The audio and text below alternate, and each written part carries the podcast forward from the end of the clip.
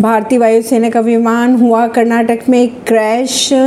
दोनों पायलट हैं सुरक्षित। भारतीय वायुसेना का एक ट्रेनर एयरक्राफ्ट गुरुवार को चामराजनगर, कर्नाटक के पास नियमित प्रशिक्षण उड़ान के दौरान क्रैश हो गया। घटनास्थल का वीडियो आया सामने। वायुसेना के अनुसार दोनों पायलट समय रहते विमान से निकल गए थे और दोनों ही सुरक्षित बताए जा रहे हैं। विमान के क्रैश होने का कारण का पता लगाया जा रहा है। कोर्ट ऑफ़ इंक्वायरी को आदेश दे दिए गए हैं।